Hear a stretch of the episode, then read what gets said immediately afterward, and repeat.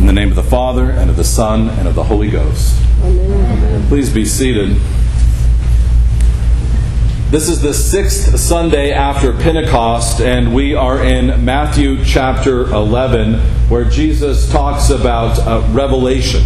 He talks about Him revealing the Father and God revealing Himself to us who believe. Revelation is a very important thing for us to understand because God reveals Himself to us in many different ways. He reveals Himself to us in creation. We see the hand of God and we learn about the character and the nature of God by perceiving creation. Creation is an orderly place, a place of deep meaning, and we can apply our minds through observation and through experience and through rational thought and reflection upon creation.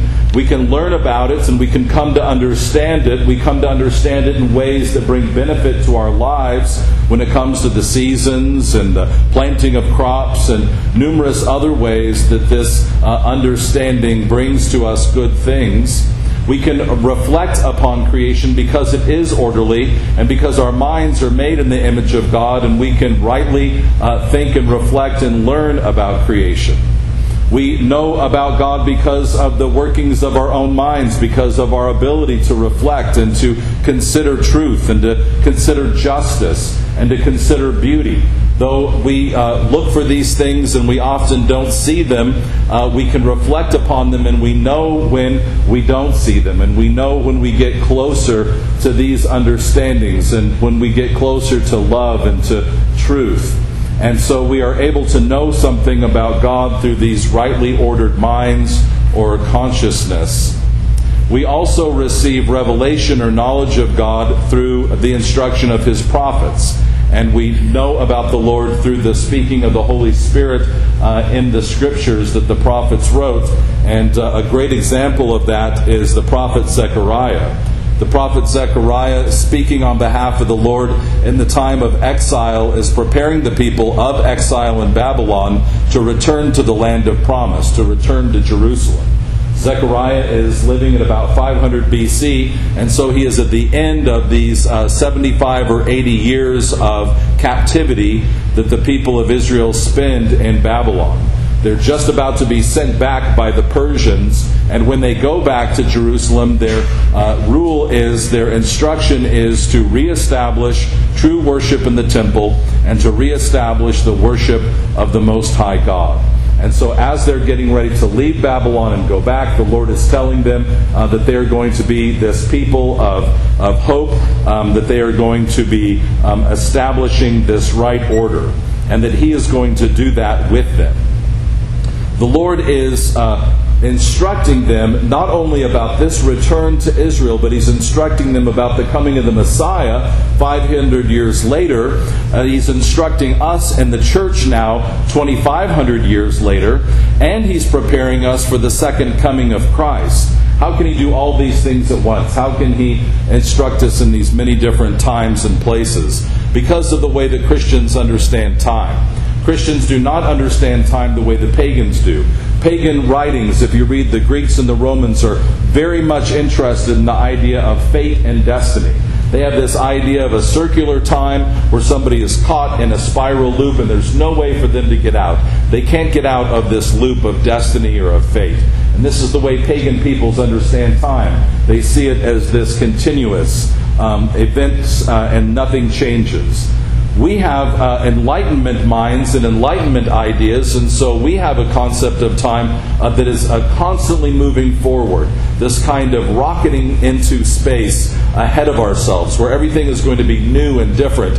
And so a progressive understanding has captivated our minds, where everything is going to become better, where everything is going to become new, where we can remake everything and redo everything, and we can forget what lies past. And we can be going towards this new paradise because of these new ideas. And you can see where that progressive idea would lead to. A Christian understanding of time is very different. It's a spiral. It's moving forward, but it's also repeating. It's not a trap of fate, but it's a repetition of themes that we see over and over again. Themes like salvation. Themes like God desiring to dwell with us and to be with us. Things like God saving us and bringing us into a closer abiding with Him. And so as we move forward, we're continuing in that theme of God's desire to dwell with us and to sanctify us and to make us whole. And so it's God Himself, that Zechariah says, that is going to accomplish these things. You see in Zechariah chapter 9, verse 9, where he says, "Your king is coming to you righteous, and having salvation is he." So this is the God who is salvation. This isn't a God who hands out salvation. This is a God who is salvation himself, a king who is salvation himself. And so the idea of a Messiah who is not God is clearly broken down in Zechariah. He is clearly understanding that the Savior, the Messiah that is coming, is also God. He is salvation. And when He comes, He doesn't come as a king who's going to lord Himself over the people. We read that He is a king who comes humble and mounted on a donkey.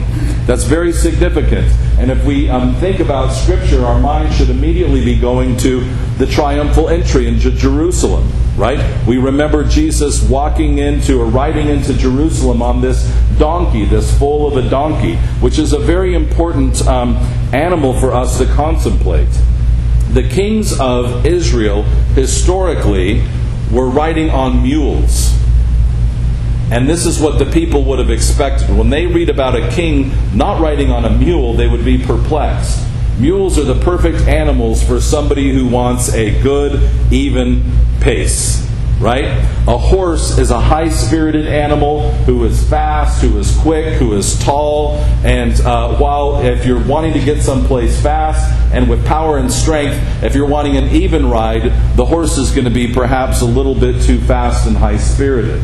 The donkey, on the other hand, is much like a human person. The donkey has a mind of his own. The donkey thinks about what he's going to do. The donkey doesn't necessarily like to be told what to do. The mule, which is the child of the horse and the donkey, has the benefits of riding a horse, but it has the steady, even temper. And so we expect a mule.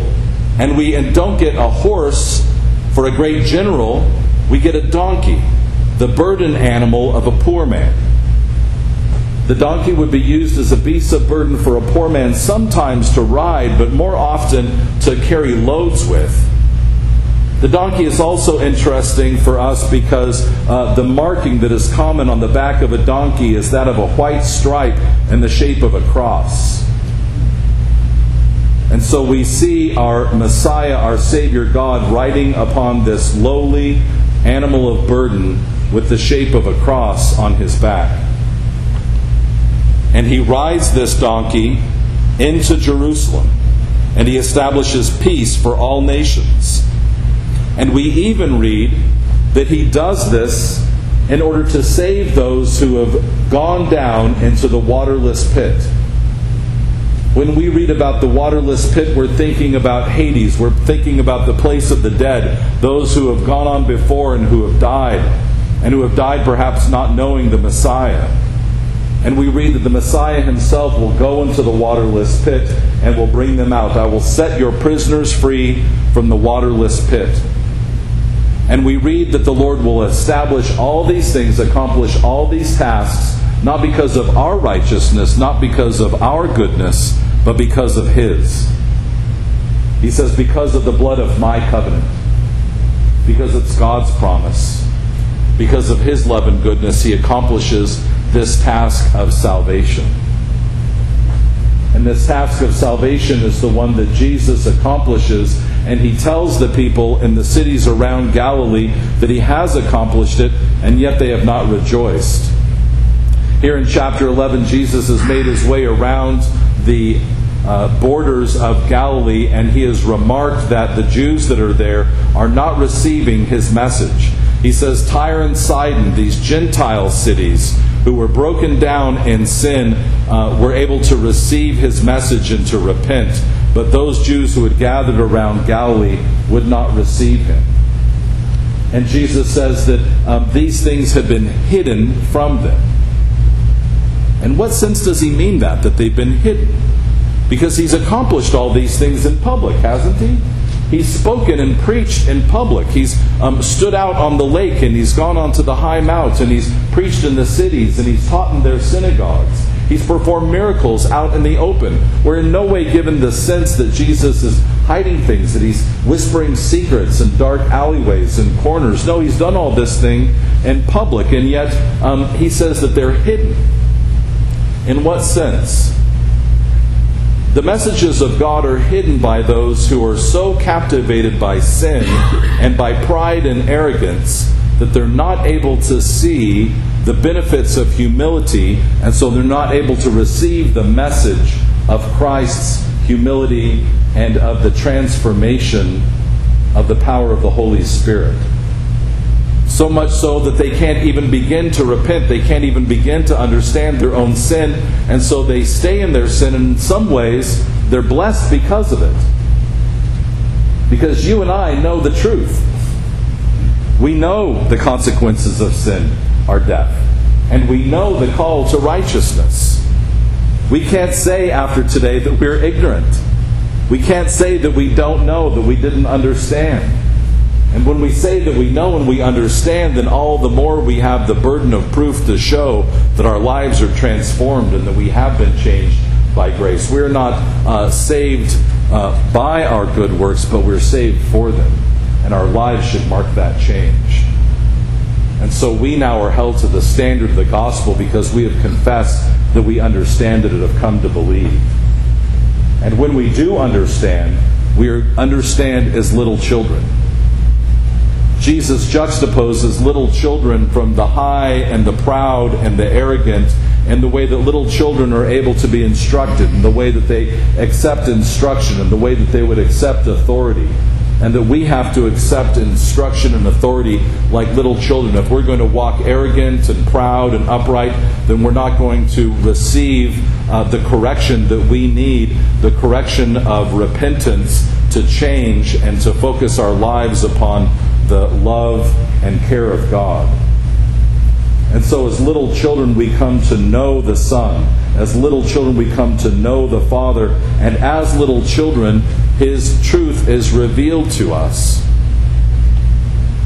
When we accept in humility and in lowliness the understanding of who God is and who He's calling us to be, we more and more see Him, and we more and more have Him revealed to us, and we more and more understand Him. And the more that we understand, the more that we're able to live in love and in compassion, in charity, in gentleness, in peace, and in light. And that is a beautiful way to live. When we live in arrogance and in pride, when we hold on to anger and resentment, it's hard. It's hard to do the things that we're called to do in life with bitterness and anger. And when we hold on to bitterness and anger and resentment, it makes everything difficult. In my job, I love the things I do with the state during the week. I love the tasks that I'm asked to perform. But I have to recognize that it depends lots of the time on who's telling me to do the work. If I have a supervisor that I think likes me, that I think understands me, that allows me some freedom, then the jobs that I'm sent to do are jobs that I can do very easily with joy. But if I have a supervisor who I think doesn't like me and who is not considering my independence or my skill set and just tells me to go and do something with no thought, I become bitter and resentful and don't like the work that I'm doing. I'm 50 years old. I know better than that. I know that it really doesn't matter in the end, that the Lord is the one who's in charge, who's telling me to do things, and yet my own small-mindedness and my own bitterness and resentment, it makes it hard for me to do that work, even though the job hasn't changed. How much more so for children who don't have that ability, or for those of us that don't have the ability to reflect and to think about, why am I doing this job without the joy of my usual character? And so it's so important for us to wait upon the Lord and to accept what He has given us with that lowliness of a child. In adolescence, we become so cautious about being embarrassed and being set aside or being teased or being cajoled or being pushed around or looking in fear to other people that we take on an attitude of cool aloofness, of indifference, right, to those around us, and we accept everything with that kind of cool indifference. And when we live our lives in that way, then we become cool and indifferent to everything. We can't be selective, and we don't have the love and the compassion that we need to really have the joy in life that the Lord is promising us. He says, my yoke is easy and my burden is light. There is a yoke and there is a burden. There is work for us to do, but he promises that it will be light. It's made light through love. It's made light through joy. It's made light through playfulness and enthusiasm and the joy of children. When we approach life in that kind of love and compassion and joy, then all of the work that God has given us to do, we're able to do with joy, and it seems like a light burden for us to carry. But it becomes so difficult for us to see that, for us to see that love and compassion, and to not give in to that resentment and anger that we find in the passions of our body. And this is what St. Paul talks to us about in his letter to the Romans, chapter 7. He talks about this wanting to do the things of God, and yet this law of sin that's in his body.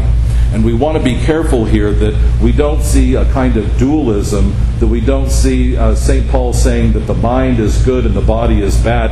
That is a sin that has crept up in many different religions that Christians do not participate in. In fact, it's a hallmark of Christianity that we treat the body with dignity and respect. This is why Christians traditionally don't mar or disfigure the body, and we don't practice cremation traditionally. Now, cremation is allowed. I'm not saying that we can never do it, but I am saying that historically we haven't practiced it because we've practiced a dignity of the human body from birth to death. Sometimes we get very focused on the dignity of childbirth and the dignity of a baby and the dignity of a child in the womb, which is a good and holy thing for us to reflect on, but we also need to reflect on the dignity of the aged and of those who are infirm and those who are sick and those who are dying, and even upon the body in death. We need to treat those bodies with dignity and respect because they are made by God in His image. And we give thanks to Him and we glorify Him by the way that we treat our bodies and the way that we treat the bodies of one another. Now, having said that, St. Paul is showing us the difference between having our mind set on the good things of God and then having these urges and temptations in our body to take things for ourselves, to be greedy, to be lustful, to be arrogant, to want to take things and to use them for our own purposes. And he says this is a struggle that he is undergoing and that all of us undergo. And this is a reality of the Christian life, right? Until we die, we will always be in that struggle of knowing what's right and yet having the temptation to do those things that our bodies desire. And we see that in baptism, our minds and our hearts become cleansed far easier than our bodies. Our minds and our hearts become transformed in some ways ahead of where our bodies are. And we know that our bodies will not fully be transformed until they finally get sick and corrupt and die and are resurrected by our Lord and Savior. And this is part of our hope, right? This is part of our path of transformation, that our final transformation by Him will happen when these bodies decay and when we're given this new body in the resurrection of the Lord. And until that time, we are still going to be in this struggle of our minds and our hearts and the struggle of the body, the struggle of our lower nature, of pride and arrogance, of temptation. And St. Paul is telling us that the way in which we're going to overcome this struggle and that we're going to be successful is by what we're going to set our minds upon. He talks about being focused upon the law of God with our minds, the law of the Spirit and of life. He says, for those who live according to the flesh set their minds on the flesh, but those who live according to the Spirit set their minds on the things of the Spirit. So we have a choice about what we're going to set our minds on. We have a choice about what we're going to think about. And sometimes we lose that idea, don't we? Sometimes we lose the idea and we think that our minds are working aside from us or apart from us. But we can influence our minds and we can decide what we're going to think about. And a lot of the influence that we have is made by what we listen to, by what we read, by what we watch, by the games that we play and the people that we talk to. And if we want to be focused upon the things of God, upon His righteousness, then we need to think carefully about what it is that we're setting our minds on, about what things influence us in our day-to-day living. And we need to make conscious decisions about thinking upon those things that bring life and truth. Now, this isn't to say that we should only read books where there's no sin and where everybody is good and everything is kind of happy and sappy. That isn't what I'm saying at all, right? Because life is hard and there are challenges and struggles and there's evil in the world, and we need to have stories and we need to have lessons about what it means to fight evil and to overcome it with good. And we need to have examples and thinking in our life about passion and about the struggle of life. But we need to be careful that those lessons are there about sacrificial love and the spirit of life and peace. And when we do that, when we're looking for God, we will see Him. When we're looking for Him, we will see Him. When we listen for God, we will hear Him. But we've got to look, and we've got to listen. He is faithful. It is the blood of His covenant, His promise. And if we look for Him, we will find Him today and this week. He will reveal Himself to us. And He will reveal Himself when He comes again in glory. Christ has died. Christ is risen. Christ will come again.